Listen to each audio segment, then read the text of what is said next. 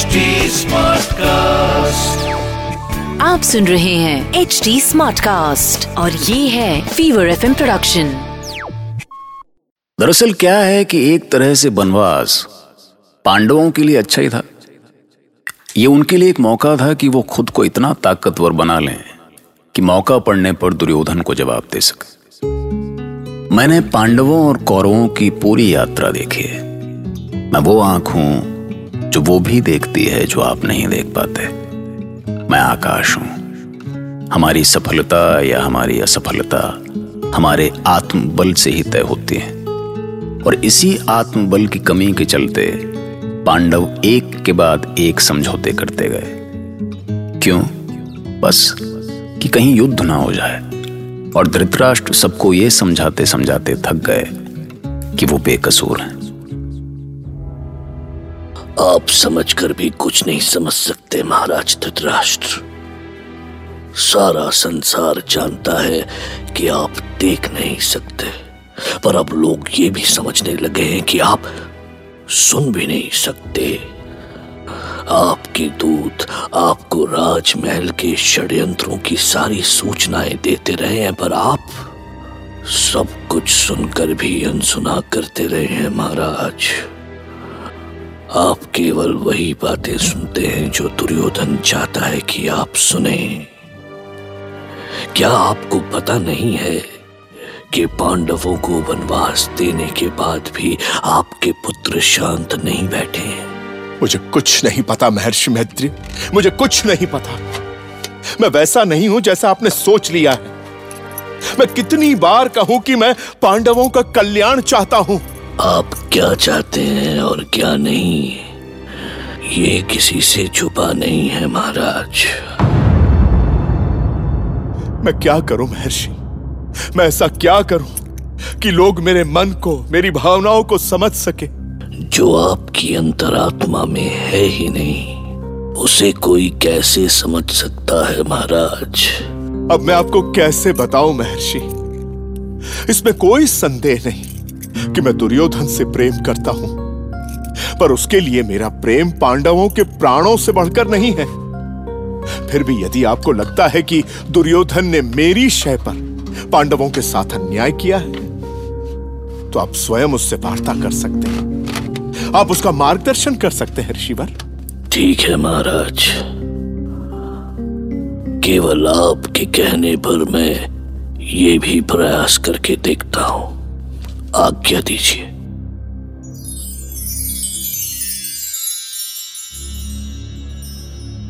मिट्टी डालो भांजे मिट्टी डालो। कोई कुछ भी कहता रहे तुम वही समझना जो तुम्हारे मन में है। मेरे मन में तो वही है मामा जो आपके मन में है। अब भला मैं आपसे अलग सोच भी कैसे सकता हूँ मामा हाँ? अब मुझे लगने लगा है कि मेरा भांजा केवल अपने अपमान का ही प्रतिशोध नहीं लेगा बल्कि उन कांटों को भी उखाड़ कर फेंक देगा जो जाने अनजाने में मुझे चुपते रहे हैं। क्षमा करे कुमार महर्षि मैत्रेय आपसे मिलना चाहते हैं। अब अब थोड़ा प्रवचन भी सुन लो भांजे। ऋषि है ऋषि ज्ञान ध्यान की बड़ी बड़ी बातें तो करेगा ना। बस तुम थोड़ा धीरज रखना। अब कुछ और मत सुनाओ शकुनी। तुम दुर्योधन के मन में पहले ही बहुत विष खोल चुके हो। महर्षि आपको जो भी कहना है मुझसे कहिए मुझसे। मामा को रोकने का आपको कोई अधिकार नहीं है। आवाज़ ऊँची मत करो दुर्योधन। अन्यथा अनर्थ हो जाएगा। शांत शांत शांत भांजे शांत। महर्षि क्रोधित है। इनकी बातें धैर्य से सुनो। ठीक है। कहिए महर्षि अब क्या चाहते हैं ये पांडव? मेरा उपहास कर रहे हो दुर्योधन। नहीं महर्षि आपका उपहास करके मुझे मिलेगा भी क्या? मेरे कहने का अर्थ केवल ये है कि यदि आप पांडवों के पक्ष में कुछ कहना चाहते हैं तो मैं पांडव नहीं, न्याय का पक्षधर हूँ, दुर्योधन, और सदैव न्याय का ही पक्ष लूँगा। और इतना जान लो कि तुम पांडवों के विरुद्ध जो षड्यंत्र रच रहे हो, वो तुम पर भारी पड़ेगा। यदि तुम अपना और अपने कुल का भला चाहते हो, दुर्योधन तो ये शत्रुता भुला दो। आप तो तप और साधना करें, महर्षि। जगत कल्याण की चिंता करें। ये सब राजनीति के दुष्चक्रों में कहा फंस रहे हैं, महर्षि? विश्वास कीजिए, मुझे क्या करना है, ये मैं अच्छी तरह से जानता हूँ।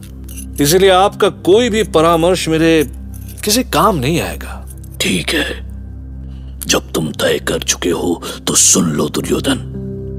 तुम जीते जी पांडवों का कोई अहित नहीं कर सकोगे। और तुम्हारी इस मामा शकुनी की चालें ही तुम्हें एक दिन काल के मुख तक पहुंचाएगी। महर्षि! मुझे कौन काल के मुख तक पहुंचाएगा ये अभी तय नहीं हुआ।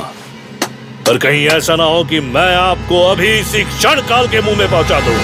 दुष्ट दुर्योधन तूने एक ऋषि के सामने अपनी जंगा ठोक कर उसका अपमान किया है। मैं ऋषि मैत्रेय अपने संपूर्ण अर्जित तपोबल से तुझे शाप देता हूँ कि द्यूत सभा में हुई भीम की प्रतिज्ञा एक दिन सच होगी। युद्ध में भीम तेरी इसी जंगा को अपनी गदा से चूर चूर कर तुझे यमलोक पहुंचाएगा। यमलोक पहुंचाएगा तुझे दुर्योधन।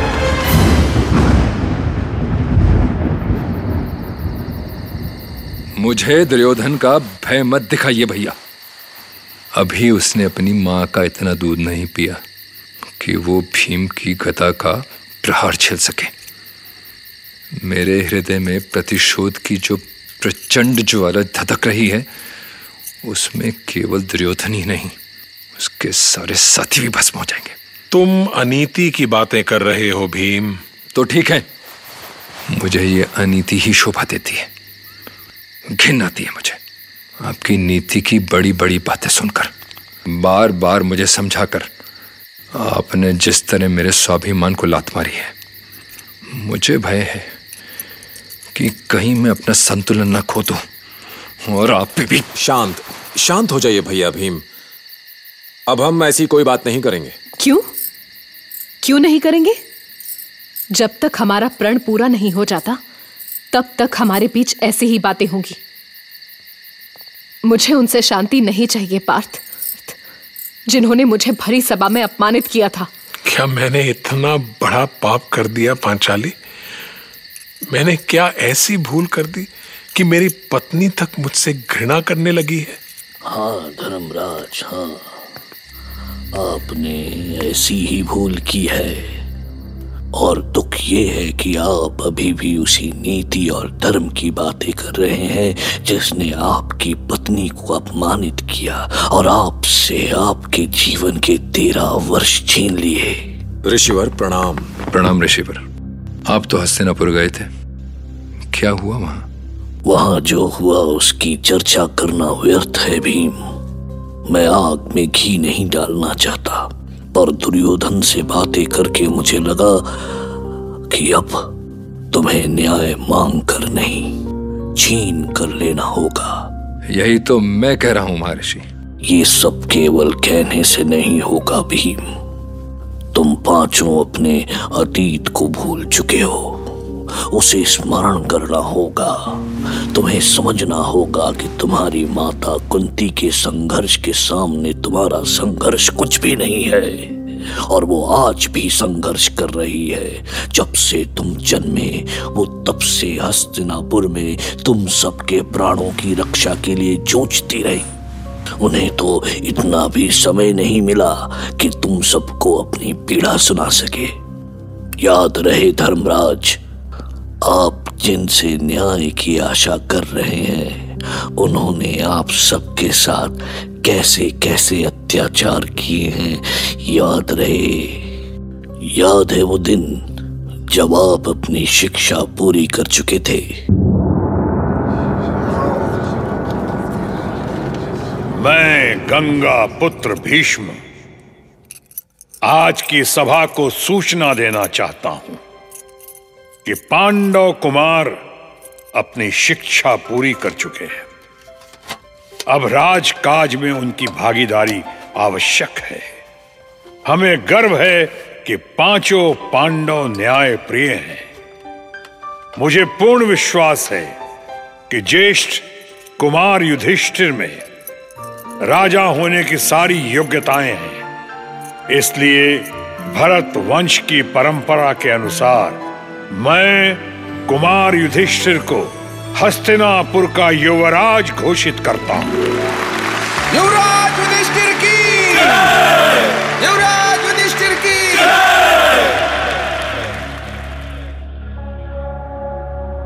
सुन रहे हो मांझे? ये जय घोष तुम्हें खुट खुट कर मरने के लिए विवश कर देगा। एक दिन तुम्हारा अस्तित्व भी मिटा देगा ये जय घोष। पर मामा, मुझे भी तो पिताजी ने हस्तिनापुर के कोष का अधिकारी बनाने की घोषणा की है। तो फिर युधिष्ठिर के युवराज बन जाने से मुझ पर कौन सा संकट आ सकता है? गौ गौ पिता की गौ संतान। तुम बहुत भोले हो, दुर्योधन। और भांजे युधिष्ठिर के युवराज होने का अर्थ है तुम्हारी गर्दन पर तलवार। तलवार पर थोड़ा दबाव बढ़ा और गर्दन धड़ से अलग। ये क्या तलवार दबाव? ये क्या कह रहे हो मामा? मैं तो बस सच बोलता हूँ भांजे। चूहा मुटी आएगा तो भी थोड़ा ही होगा।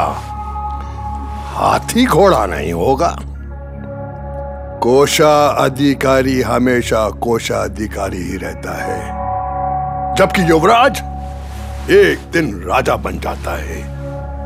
और यदि युधिष्ठिर राजा बन गया तो जब चाहे तुम्हारे कूले पे लात मारकर तुम्हें हस्तिनापुर से बाहर फेंक सकता है। अच्छा। ये तो मैंने सोचा ही नहीं था। क्या क्या वो सच में ऐसा कर सकता है? मुझे जो कहना था मैंने कह दिया भांजे। अब तुम सोचो पितामह तो कभी तुम्हारा भला सोच ही नहीं सकते। जिसने तुम्हारे पिता के बारे में नहीं सोचा, वो तुम्हारे बारे में कैसे सोच सकता है? तुम्हें पता है ना कि तुम्हारे पिता श्री को उन्होंने केवल इसीलिए सिंहासन पर नहीं बिठाया क्योंकि वो अंधे थे। उनके छोटे भाई पांडु को राजा बना दिया उन्होंने, और अब देखो। हम्म। सही कह रहे हो मामा। पितामह ने तो कभी हमारे लिए अच्छा सोचा ही नहीं। हमेशा हम पर क्रोध किया है। मामा मुझे तो उनकी नीयत में ही खोट दिखती है। तुम उनकी नीयत की बात कर रहे हो भांजे। मुझे तो उनकी नस नस में खोट दिखता है। इसीलिए मैं कहता हूँ लोमड़ी सा सोचो और बाघ सा नोचो।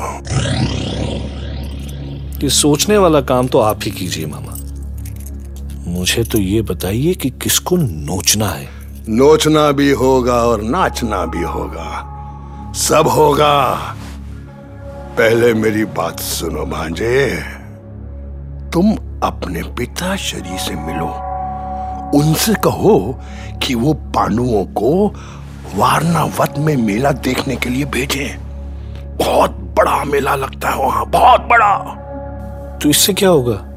तुम राजा बन जाओगे भांजे। पूरा हस्तिनापुर तुम्हारा होगा। यहाँ तक कि पत्ता पत्ता तुम्हारे आदेश पर हिलेगा। दास दासियाँ सैनिक सब तुम्हारे चरण वंदना करेंगे। पर अगर युवराज युधिष्ठिर है तो सब मेरा आदेश क्यों मानेंगे मामा? अरे रे रे।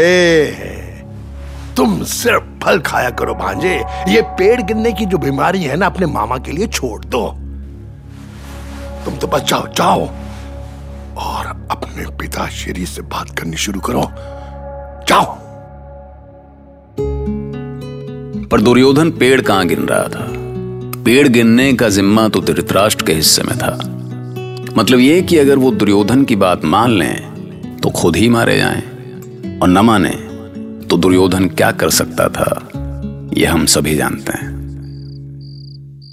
पर यह कैसे हो सकता है दुर्योधन? यदि वो मुझसे प्रश्न करें कि उन्हें वारणावत क्यों भेजा जा रहा है तो क्या उत्तर दूँगा उन्हें? ये सब मुझे नहीं पता पिताश्री। आप चाहे जैसे भी हो उन्हें वारणावत भेजिए।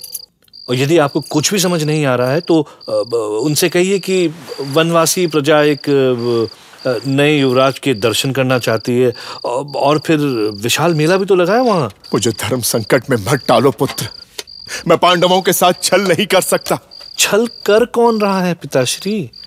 अब तो युधिष्ठिर युवराज भी बन गया है। अब उसके साथ छल क्यों करूँगा? आप बिना विचार किए उन्हें शीघ्र ही वारणावत भेजें। नहीं तो कुछ दिन और इनके सामने रहा तो मेरा सिर फट जाएगा पिताश्री। अब आप ही देखिए। कहीं ऐसा ना हो कि मैं अपने प्राण ले बैठूं। बस करो पुत्र, बस करो। मुझे और पीड़ा मत पहुंचाओ। मैं करता हूँ कुछ। मैं करता हूँ। वैसे, शकुनी और दुर्योधन पहले भी पांडवों को मारने की कई कोशिशें कर चुके थे। क्या है कि जब मन में दुश्मनी के बीच पड़ जाए तो बड़ा मुश्किल होता है भैया निकलना। और यहाँ तो शकुनी पूरी फ़सल बोए जा रहा था। पर गुरु, क्या कभी ये सोचे हो कि दुश्मनी केवल सामने वाले कोई नहीं, हमको भी मिटा देती है? मतलब जहर उसके मुँह में जाएगा। वो तो ठीक है। तुम्हारे हाथ से भी तो लगेगा ना भैया। कुछ समझे? महाभारत।